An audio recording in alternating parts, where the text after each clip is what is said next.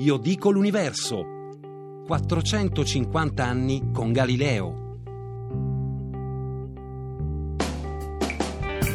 Buon pomeriggio, buon pomeriggio da Alessandra Tarquini che questa sera conduce Io dico l'universo, 450 anni con Galileo. Ogni sabato dalle 18 alle 18.45 vogliamo raccontarvi la vita e le opere di questo grande protagonista della storia della scienza e della cultura di tutti i tempi, nato appunto 450 anni fa, il 15 febbraio 1564. Il luogo da cui partiamo oggi per scoprire Galileo, il luogo legato alla vita e ai suoi studi, è il Duomo di Pisa. Questo capolavoro del romanico pisano, la cattedrale di Santa Maria Assunta, che si trova al centro della omonima piazza e testimonia la ricchezza e l'importanza raggiunte dalla Repubblica di Pisa nel momento del suo apogeo. Ecco, proprio lì, nel 1581, guardando un lampadario che oscillava, Galileo scoprì la legge del pendolo. Noi oggi abbiamo il piacere di riscoprirla, la legge del pendolo e molte altre cose, insieme con Pier Giorgio Odifreddi, che è in collegamento da Torino e non ha bisogno di di eh, grandi presentazioni. Intanto vorremmo chiederle, guardando questo lampadario che oscillava dopo un intervento di accensione e di spegnamento, Galileo misurò il tempo. Allora, intanto, che cos'è l'isocronismo? Che cos'è la legge del pendolo? La legge del pendolo eh, effettivamente fu eh, scoperta eh, da Galileo, anche se probabilmente l'episodio che è stato appena ricordato è mitico, fa parte del, eh, così, no, dei Vangeli apocrifi, diciamo così, della scienza, così come quello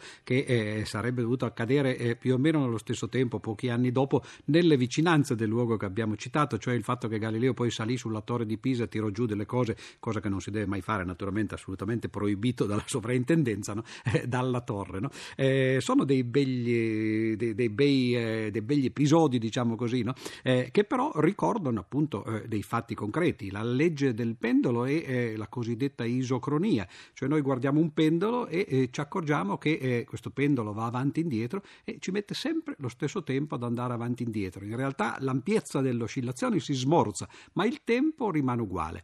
E questa è è un'osservazione cruciale, uno potrebbe dire a noi cosa ce ne importa, eh, dobbiamo però ricordare, eh, appunto, dobbiamo ricordarci che eh, alla fine del Cinquecento eh, non c'erano grandi misure del tempo, non c'erano strumenti, non c'erano praticamente gli orologi come li conosciamo noi e eh, l'orologio a pendolo, la pendola come si chiama appunto in gergo, è, poi, è stato poi inventato, o meglio perfezionato proprio grazie eh, ai lavori di Galileo. Non fu Galileo a farlo direttamente, ma fu un altro dei grandi scienziati contemporanei a lui. Eh, quella era un'epoca che pullulava di grandi nomi e probabilmente qualcuno lo citeremo poi anche in seguito, Kepler ad esempio, che era un po' l'alter ego di Galileo, ma in questo caso eh, era Huygens, eh, che era più forse l'alter ego di Newton pochi decenni dopo, che perfezionò poi l'idea appunto del pendolo di Galileo e lo fece diventare quello che per secoli poi divenne lo strumento principale per misurare il tempo, cioè il pendolo. Poi naturalmente i pendoli quelli eh, sono un po' scomodi anzitutto da portare in giro, no? eh, bisogna avere un carrettino no? e così via, e sono molto sensibili ovviamente agli sbalzi, no? se uno li, li, fa oscillare o li fa prendere dei, dei sobbalzi eh, e naturalmente vanno fuori fase. Quindi portarli ad esempio su una nave è, è complicato e allora ci fu poi la necessità di sostituire gli orologi a pendolo con quelli che vengono chiamati oggi cronometri, che non dipendessero più da queste cose. E di lì però, come si vede, no, è partita una lunga storia, quindi da un'osservazione forse banale, si dice che Galileo fosse andato a messa e si fosse distratto, come ovviamente succede spesso, no?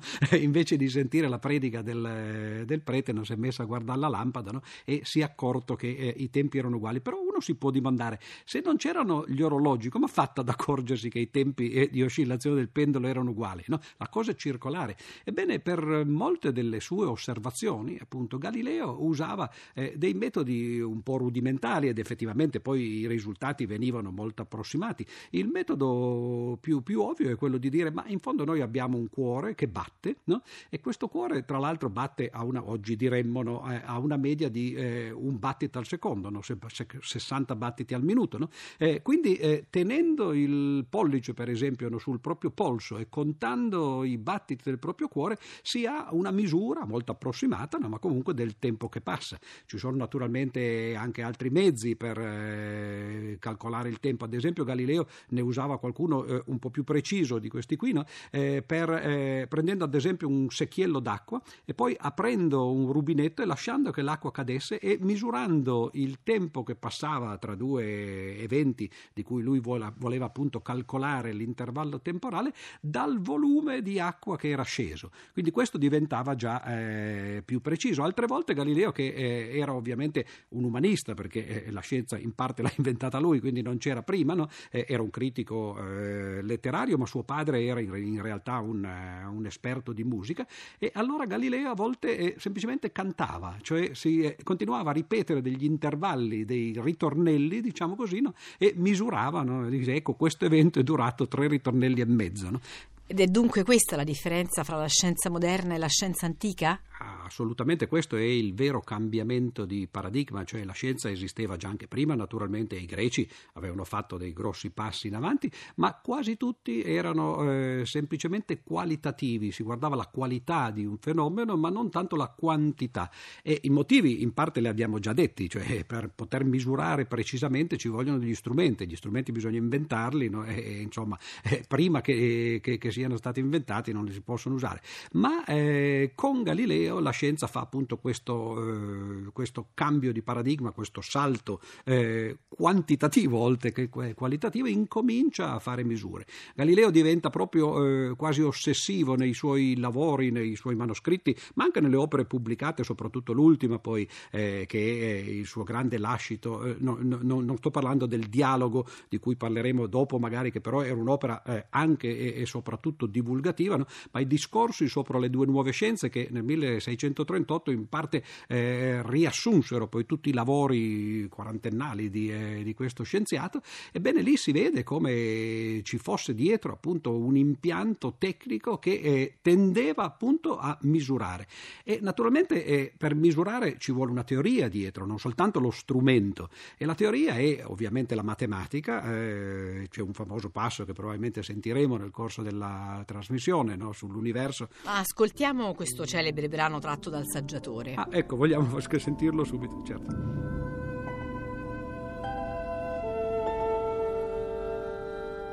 La filosofia naturale è scritta in questo grandissimo libro che continuamente ci sta aperto innanzi agli occhi.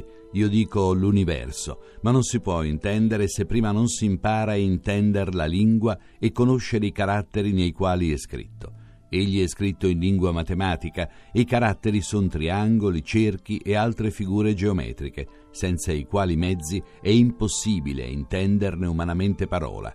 Senza questi è un aggirarsi vanamente per un oscuro labirinto. Da Il saggiatore di Galileo Galilei. Professore Di Freddi, ma che cosa significa affermare che l'universo è scritto in lingua matematica? Significa eh, fare la professione di fede dello scienziato moderno, cioè la natura intorno a noi eh, a prima vista non ha assolutamente nulla di matematico, perché eh, a matematica non è che ci sono i numeri no, che in qualche modo no, eh, si vedono scritti no, eh, negli eventi che noi osserviamo, ma gli scienziati guardando a fondo, dietro alle apparenze di ciò che succede attorno a noi, scoprono delle regolarità che si possono descrivere attraverso dei numeri. questo non è stato Galileo Galileo il primo a farlo, anzi in realtà è proprio l'origine stessa della scienza eh, antica, eh, che ci ricorda un episodio di Pitagora che cerca di misurare gli intervalli musicali attraverso i rapporti tra per esempio le lunghezze delle corde che suonano le note, cioè come nelle corde di violino o le corde della chitarra. Se uno prende una, una corda e la pizzica eh, viene fuori un suono, ma se dimezza la lunghezza della corda viene fuori lo stesso suono un'ottava sopra. Se invece di dimezzarla la divide in un terzo e due terzi, viene fuori una quinta, no? Eh, quattro terzi viene fuori una quarta. Ed ecco che Pitagora scopre che dei rapporti semplici tra numeri eh, più ovvi, cioè i numeri interi, o detto altrimenti rapporti fra numeri interi sarebbero i numeri razionali, permettono di descrivere delle cose che non hanno niente a che fare con la matematica e, e che sono appunto gli intervalli musicali. Di lì è partita questa idea appunto che la matematica potesse essere il linguaggio della natura. Eh, Galileo poi nel saggiatore l'ha detto in questa pagina bellissima, tra l'altro è una delle più famose eh, scritte da lui, sicuramente la più famosa di questo libro, Il saggiatore, perché dobbiamo dirlo forse tra parentesi, eh, Galileo era un grande genio, ma nella scienza non ci sono papi, non ci sono eh, persone infallibili. E il libro Il saggiatore oggi non lo legge più nessuno per ottimi motivi, perché era un libro del 1623 che cercava di copriva di improperi un povero gesuita che si chiamava Padre Grassi, il quale aveva questa strana idea no, di credere che le comete fossero dei corpi celesti più o meno analoghi ai pianeti che girassero da qualche parte, no? oggi noi diremmo attorno al Sole. E Galileo invece eh, sostiene in questo libro che sono soltanto delle illusioni ottiche come le aurore boreali. Quindi a torto marcio, ma ricopre nonostante di insulti questo povero gesuita, no? e eh, quindi il libro oggi è completamente eh, sorpassato. Ma alcune pagine di meditazione, appunto di riflessione restano e questa qui è una eh, delle più famose. Questo è come dire che il metodo scientifico si fonda sulla possibilità di misurare, quindi si può conoscere senza misurare. No, glielo chiedo, ma tutto ciò che noi non misuriamo non è oggetto della nostra conoscenza? Su ciò eh, che non si può misurare eh, bisogna tacere. Più o meno questo diceva Wittgenstein alla fine eh, del suo trattato. Ciò che non si può misurare appartiene ovviamente all'osservazione, forse pre-scientifica, nel senso che ciò che oggi non si può misurare magari si potrà misurare domani, ma certo le osservazioni eh, semplicemente qualitative vanno poco lontano e infatti non è un caso che per duemila anni, perché abbiamo parlato di Pitagora, Pitagora è circa il 500 eh, prima della nostra era, Galileo è il 1600 della nostra era, sono passati 2000 anni e in quei 2000 anni il progresso... Ma allora professore ci sta dicendo che l'unica forma di conoscenza è la conoscenza scientifica e che dunque conoscere significa conoscere scientificamente? È un'altra cosa, poi non è detto che sia da buttare naturalmente, no? e, e, ci sono tra l'altro appunto no, due tipi di conoscenze che un po' eh, corrispondono ai due emisferi cerebrali, no? l'emisfero sinistro appunto che è più razionale, calcolante per l'appunto e quindi lo potremmo chiamare scientifico, e invece l'emisfero destro che è più istintivo, quindi un po' più umanistico. Tutti e due per fortuna eh, li, abbiamo, eh, li abbiamo tutti, sono collegati questi emisferi da un corpo calloso, quindi non, eh, eh, non siamo callotomizzati. Però per quanto riguarda le osservazioni della natura, poiché spesso queste osservazioni della natura dipendono in maniera molto sottile eh, dal, dalla quantità numerica eh, che le descrive, e beh, allora eh, se non si riesce ad esprimere questa quantità, faccio un esempio fra tutti, la legge di gravitazione universale, ad esempio, eh, che fu poi scoperta qualche decennio dopo Galileo da Newton. Ora, questa legge è una legge che eh, fa dipendere l'attrazione tra due corpi dalle loro masse, ma dall'inverso del quadrato della distanza. Ora, eh, Newton poi nel suo capolavoro, I principi a matematica, eh, si divertirà a vedere che cosa sarebbe successo se per esempio invece che essere una dipendenza inversa del quadrato fosse una dipendenza inversa del cubo. E la cosa interessante, fece i calcoli e si accorse che non potrebbero esserci per esempio delle orbite chiuse, cioè i pianeti se ne andrebbero avanti a spirale no? e l'universo non sarebbe stabile, in altre parole. Cioè è quel numerino, quel 2 a esponente che non può essere 1, non può essere essere tre, anzi addirittura no, ci fu poi eh, un, un, famoso teorema, il teorema di Bernard, eh, molto successivo naturalmente a Newton dell'Ottocento, che dimostrò che non soltanto non poteva essere 1 o 3 l'esponente, ma doveva essere 2, non poteva essere nemmeno 2,1 o 1,9. No? E allora per poter fare questi ragionamenti eh, così eh, precisi, e beh, naturalmente se non li si possono esprimere in una maniera eh, quantitativa matematica diventa difficile. Però bisogna dire una cosa, che in quella pagina di, eh, del saggiatore Galileo propone come linguaggio della matematica la geometria. Abbiamo sentito no, il suo linguaggio, eh, diceva, no, eh, sono cerchi, quadrati e altre figure geometriche, perché all'epoca altro non c'era, c'era un po' di aritmetica ma non molto sviluppata. Quindi Galileo fa quello che può effettivamente con la geometria. Sarà poi Newton e Leibniz dall'altra parte a introdurre quello che invece oggi è diventato lo strumento principale principe della scienza, cioè l'analisi matematica, i numeri reali e eh, le de- cosiddette derivate integrali, no, eccetera. Quello è uno strumento molto più potente, naturalmente. Allora, professore, le facciamo ascoltare una descrizione dello spazio molto poco scientifica, come in tutte le puntate dedicate a Galileo, a 450 anni eh, dalla vita di Galileo. Noi scegliamo un brano per raccontare lo spazio, per raccontare la vita di Galileo e per raccontare temi attinenti al suo percorso scientifico e biografico. Ascoltiamo insieme questo notissimo brano.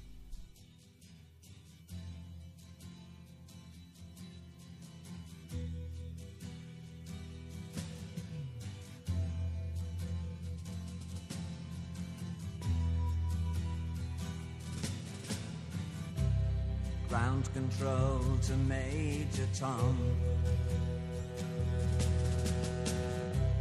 Ground control to Major Tom.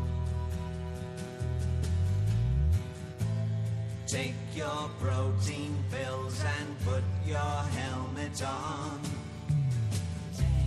Ground control to Major Tom. Seven, six, commencing countdown engines on. Three, two, check ignition and may God's love be with you.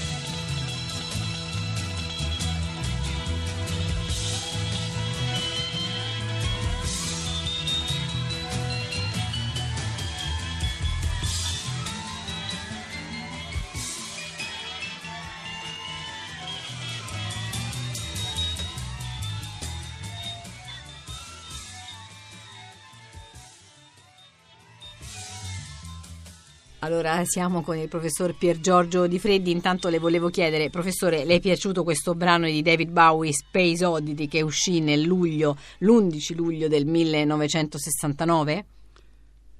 Beh, eh, David Bowie non mi fa impazzire, diciamo così, ma sa, né io nel 1970, cioè l'anno dopo, andai all'isola di White, un'età che mi permette di essere testimone di eventi di questo genere, no? Eh, Sì, infatti l'anno prima era uscito il celeberrimo film di Stanley Kubrick nel 2001 Odissea nello spazio del 1968 Certo. che secondo il biografo di David Bowie, eh, Christopher Stanford, ebbe un impatto molto importante sul cantante. Era il suo senso di isolamento ad attirarmi, così avrebbe dichiarato eh, David Bowie. Tra l'altro non bisogna dimenticare che nel luglio del 1969 Neil Armstrong mise piede sulla Luna.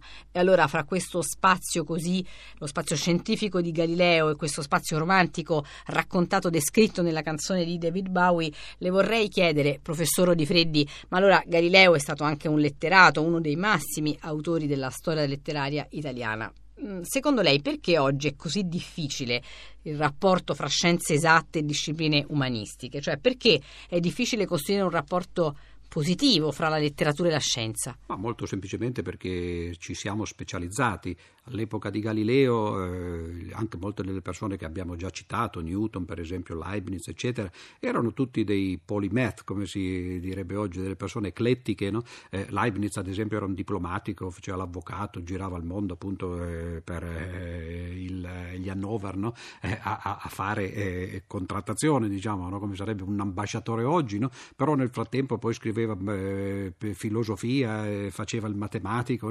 Fermat ad esempio, quello del grande, eh, il famoso teorema di Fermat, no? era un avvocato eh, che aveva altro da fare, però un matematico dilettante. Quindi all'epoca eh, non c'era questa separazione fra le varie sci- discipline, in particolare fra le varie scienze, perché eh, si era ancora un livello di, di, eh, diciamo così molto superficiale. no? Eh, certo, quando, nel momento in cui si comincia ad arrivare al livello di Galileo, al livello di Newton, beh, allora diventa difficile riuscire a tenere i piedi in tante scarpe. Lo, riuscivano loro anche perché erano nati eh, sotto altre stelle. In particolare Galileo, appunto, come abbiamo detto, era nato come critico letterario, eh, aveva preso posizione nella famosa diatriba tra l'Ariosto e il Tasso a favore dell'Ariosto, cosa che tra l'altro io mi sono sempre chiesto come ci potesse essere qualcuno che invece favoriva il Tasso. Ma comunque, vabbè, questa era un'altra questione. No? Ha scritto poesia, ad esempio, no? e, e- e poi eh, eh, a volte ha anche cercato addirittura no, di usare le proprie conoscenze scientifiche eh, per continuare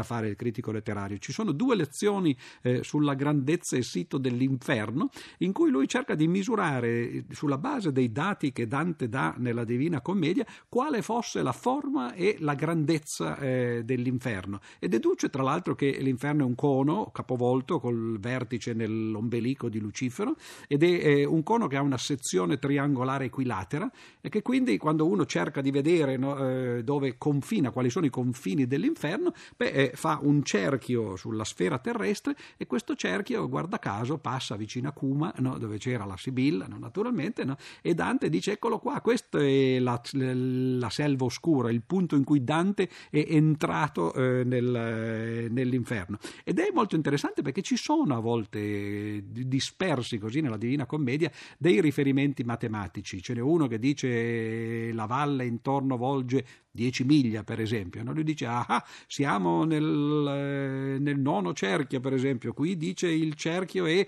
di 9 miglia, facciamo i, i conti no? e alla fine sono insomma dei divertissement. no? Anche oggi si possono fare. Molti si divertono, per esempio, a calcolare quanti sono i numeri della biblioteca di Babele di Borges e così via. no? Sono nascosti lì dentro. Però eh, la, la sua domanda era appunto un'altra. Come mai oggi è molto difficile essere letterati e scienziati allo stesso tempo? Perché sono lavori diversi. Se uno vuol fare lo scienziato, a parte che è già difficile anche fare lo scienziato a tutto campo, cioè spaziare in, eh, in aree diverse, c'è ancora qualcuno che ci riesce. eh.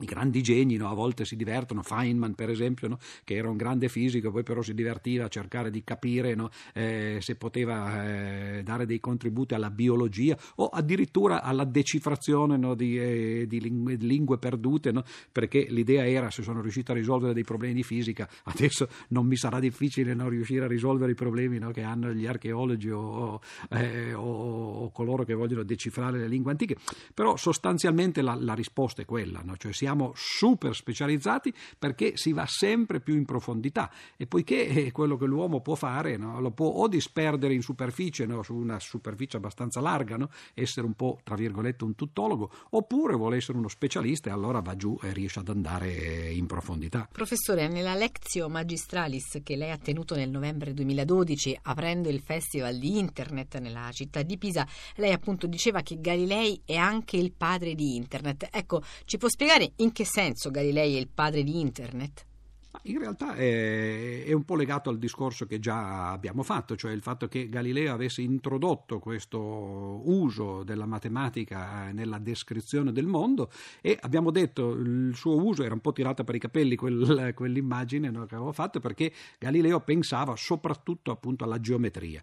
Ma se noi invece lo vediamo dal punto di vista moderno e pensiamo eh, all'analisi, come ho detto prima, ai numeri reali, ma addirittura come faceva poi Pitagora ai numeri interi, ebbene descrivere l'universo l'universo attraverso i numeri interi è quello che poi eh, i computer fanno. Sappiamo che il linguaggio dei computer è basato addirittura su due soli numeri, gli zeri e gli uni, che comunque sono più che sufficienti, due, no, per eh, descrivere qualunque numero, perché si può scrivere appunto in base 2 nel sistema binario, no? eh, un sistema che tra l'altro è stato inventato millenni fa dai cinesi, i famosi I Ching, che qualcuno degli ascoltatori forse eh, eh consulterà prima di, eh, prima di, accendere la radio, per esempio, o prima di uscire no? Eh, però gli esagrammi degli Ching, per esempio, no, che sono semplicemente sei, sei, righe che possono essere intere o spezzate, e beh, quell'intero e spezzato non è altro che eh, l'analogo matematico dello, dello 0 o dell'1.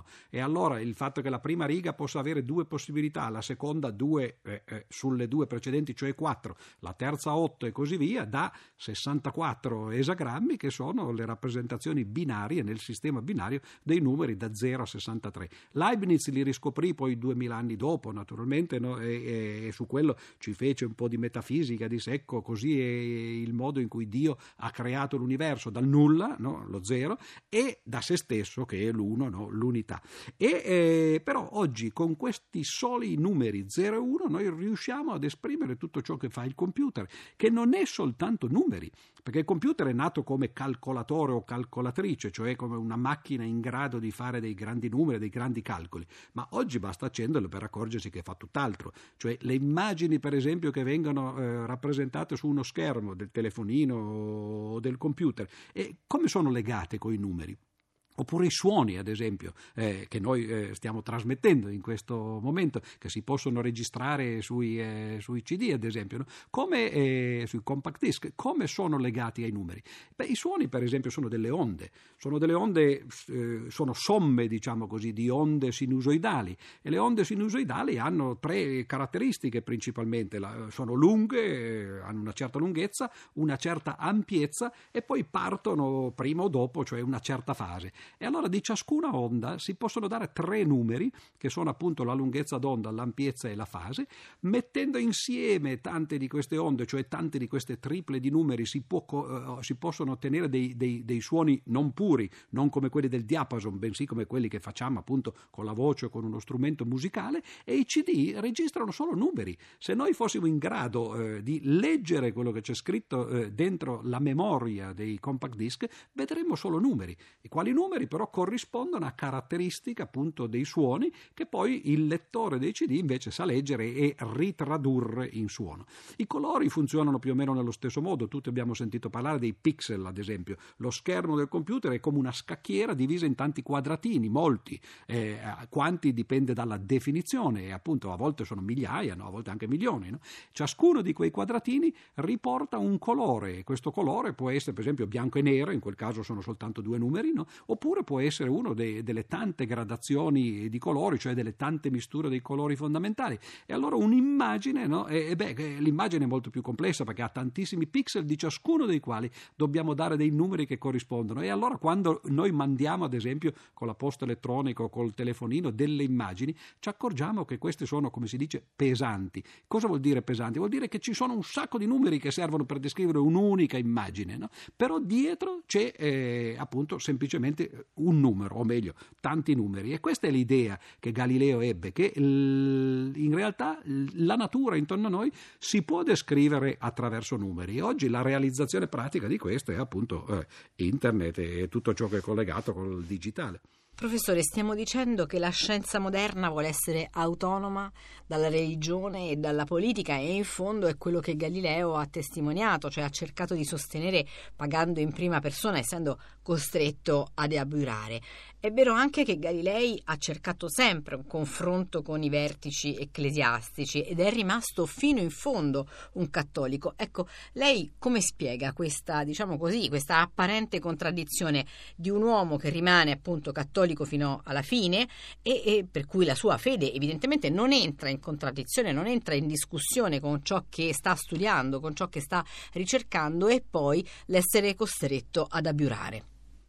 Ma in realtà la questione naturalmente è molto complessa. Galileo anzitutto aveva una personalità come tutti, no? come tutti noi, però una personalità eh, complessa e nemmeno tanto facile, no? aveva un caratteraccio, no? eh, non era una persona tra l'altro particolarmente coraggiosa, si nascondeva spesso dietro compromessi, i primi compromessi li fece anche nella vita in fondo, perché eh, andò, eh, quando andò a Padova, eh, trasferendosi da Pisa eh, agli inizi del, della sua carriera, si, si, si, mise, diciamo così, ebbe una relazione sentimentale sentimentale con una signora che non sposò, con la quale però, però fece quello che oggi noi chiameremmo un dico, un patto matrimoniale, no? dicendo guarda che io prima o poi torno a Firenze perché no, quella è, è, la mia vita, aspetto solo l'occasione, no? quando torno a Firenze io ti lascio qui con i figli e così via, e così fece poi tra l'altro, l'abbandonò poi con, eh, con, due figlie e un figlio e eh, insomma da questo punto di vista non, non si è rivelato un grande uomo, diciamo così, gli grandi scienziati non devono essere tra l'altro degli eroi no? come poi ci insegnò Bertolt Brecht, no? devono essere dei grandi scienziati e basta.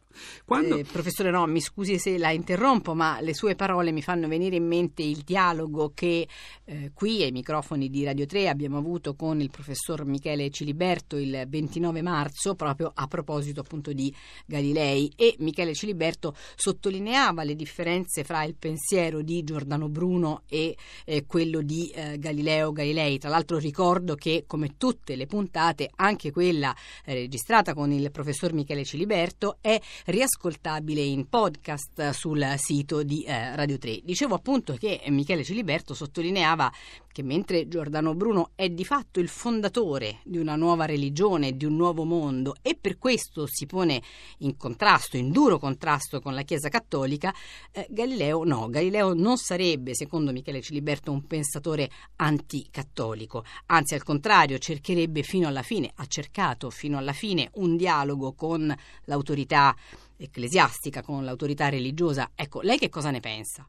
Credo che ci fosse anche un aspetto eh, che eh, spesso viene un po' eh, messo in, in, sordina, diciamo così, in secondo piano, ed è che Galileo, è vero che era un credente, ma chi non lo era all'epoca, quello era il potere politico, no? cioè era molto difficile andare controcorrente, ma non si sa poi quanto si interessasse di religione, perché mentre altri scrivevano, per esempio Newton, che ha lasciato milioni di parole, anzi casse intere no? di, di, eh, di, studi religiosi che furono poi pubblicati in seguito, osservazioni sulle profezie di Daniele, eh, sull'Apocalisse, Messe di Giovanni, sulla cronologia della Bibbia, eccetera. Per Newton la religione era una cosa fondamentale ed era anzi una delle grandi parti della sua vita, insieme all'alchimia, tra l'altro. In altre parole, Newton era un po' uno scienziato a tempo perso, ma faceva altro. No? Invece con Galileo, per quanto ne sappiamo, di religione non è che si interessasse poi molto. C'era la religione politica, cioè c'era il fatto che la Chiesa all'epoca era il potere politico e lui fece un grande errore. L'errore che, eh, anzitutto, nel 1616, quando finì eh, eh, per la prima volta nelle vicinanze, anzi eh, sotto le grinfie del Santo Uffizio,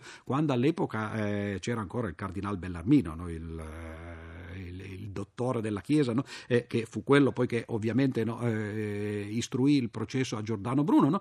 e, e, in quel caso Galileo non era direttamente imputato, però gli fu consigliato di stare zitto, di evitare di parlare di certe cose, cioè il sistema copernicano, e lui accettò più o meno di, eh, di buona voglia, ma eh, nel 1623 eh, il Papa eh, regnante morì e fu eletto un suo amico, il cardinale Maffeo Barberini, che era un fiorentino, che l'aveva difeso tra l'altro nel 1616 e Galileo pensò probabilmente, disse bene adesso sono a posto, è morto il, il Papa precedente, il cardinale Bellarmino è morto pure lui, ho un Papa, c'è un Papa addirittura che è un mio amico personale che conosco, no? gli dedicò al Papa Urbano VIII il saggiatore di cui abbiamo letto prima eh, quella pagina e pensò che ormai i, problemi, diciamo così, tra il potere ecclesiastico e la nuova scienza erano finiti.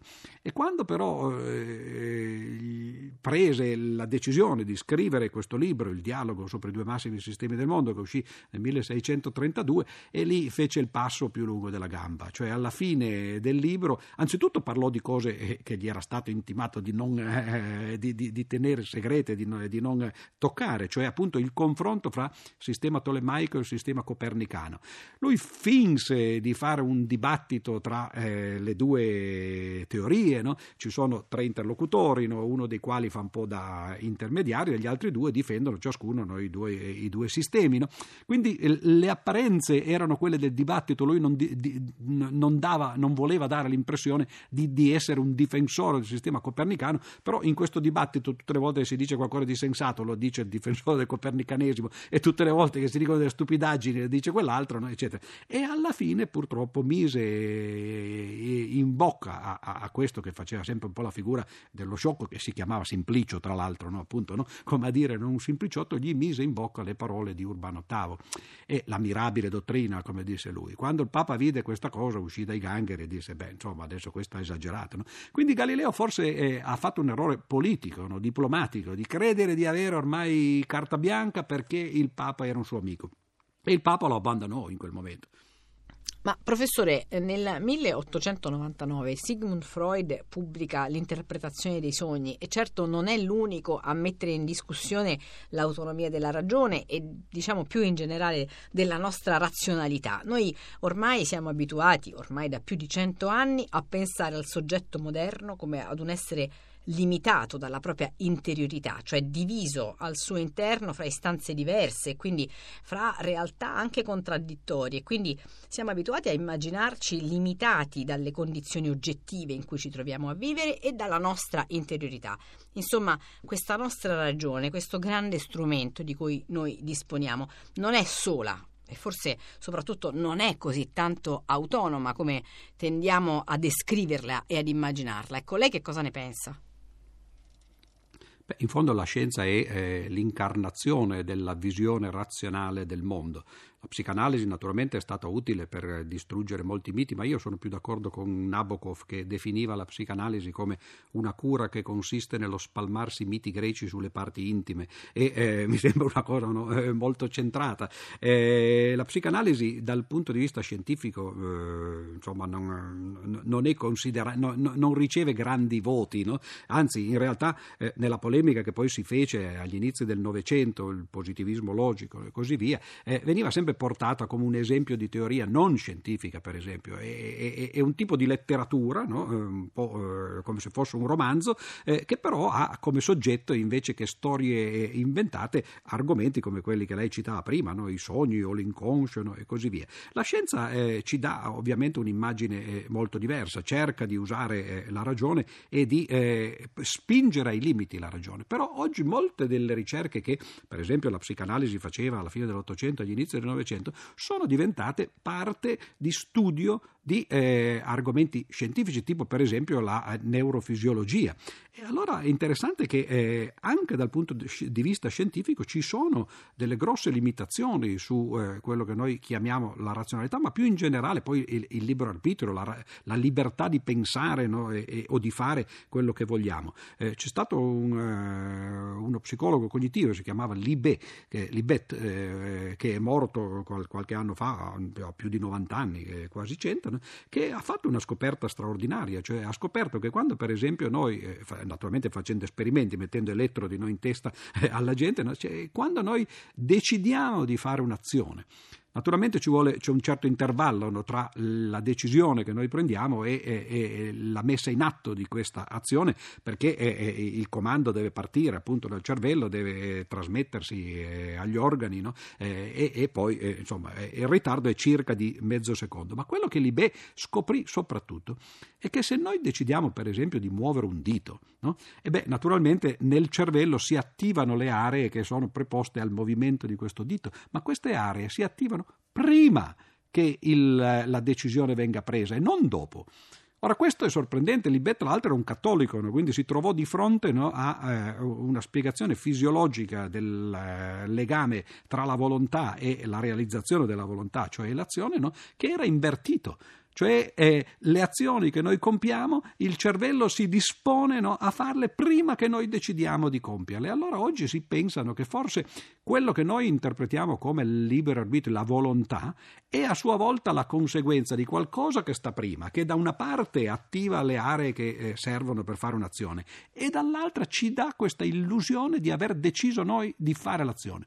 E questo naturalmente ci mette una, su un discorso che...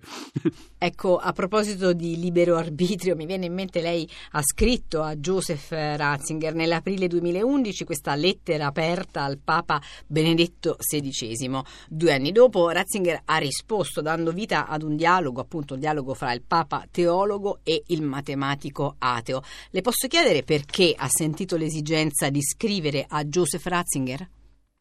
In parte perché eh, mi interessano appunto questi argomenti, mi, mi, mi piace eh, proporre la visione della scienza e far capire che la visione de- della religione è alternativa a quella della scienza, eh, benché sia eh, in, da, dal suo punto di vista eh, complementare, cioè la, sia la religione che la scienza pretendono in qualche modo di offrire la verità con la V maiuscola. Solo che queste due verità, la verità scientifica e la verità religiosa, sono contrapposte fra di loro. E allora avevo preso un libro di eh, Ratzinger del 1968, lì la famosa introduzione al cristianesimo che viene considerata il suo capolavoro, che è un libro di filosofia tedesca, perché quello era naturalmente, no? che però cercava di rendere moderna la visione religione, diciamo così, del cristianesimo.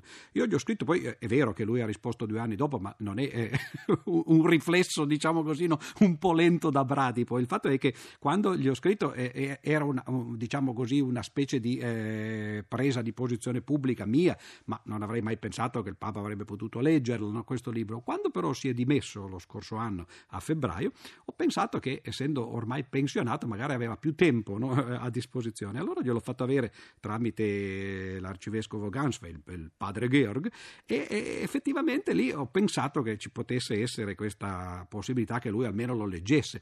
Certo che la risposta poi potesse essere così lunga, così articolata, quando mi è arrivata ho pensato, ah, qui c'è il foglietto che mi dice, caro professore, la ringrazio, no? e invece è nato un dialogo che, eh, che, potrebbe anche non finire, non nel senso che sarà infinito, no? ma che eh, ha aperto no, questa possibilità di, eh, di discussione. Tra l'altro bisogna dar atto a Ratzinger di aver voluto lui stesso personalmente quello che si chiama il cortile dei gentili, no? questo eh, luogo di, di, di, dialogo tra i credenti e i non credenti. Ora poi nelle mani del cardinale Ravasi forse questo cortile dei gentili è diventato un qualche cosa appunto no? un po' diverso, ma io eh, credo anche Benedetto XVI in questo, altrimenti non avrebbe risposto, no? forse lo intendiamo in un altro modo, effettivamente un ateo vero no? che parla con un credente vero, perché col capo dei credenti, e che cercano di trovare, diciamo così, dei possibili terreni di incontro e, e, su altri invece, come si vede anche dalla risposta del Papa, no, cioè l'incontro è molto più difficile perché lì eh, si toccano argomenti che con la scienza hanno poco a che vedere, per esempio i miracoli no, e cose del genere. E allora eh, vogliamo salutarvi, la puntata di questa sera finisce qui, io dico l'universo 450 anni con Galileo. Vogliamo ringraziare per Giorgio Odifreddi. Grazie a voi, arrivederci. Salutarvi come tutte le puntate, anche questa è ascoltabile in podcast sul sito di eh, Radio 3. Io dico l'universo 450 anni con Galileo, è un programma di Rossella Panarese e Paolo Conte da Alessandra Tarquini. Una buona serata. Io dico l'universo. 450 anni con Galileo.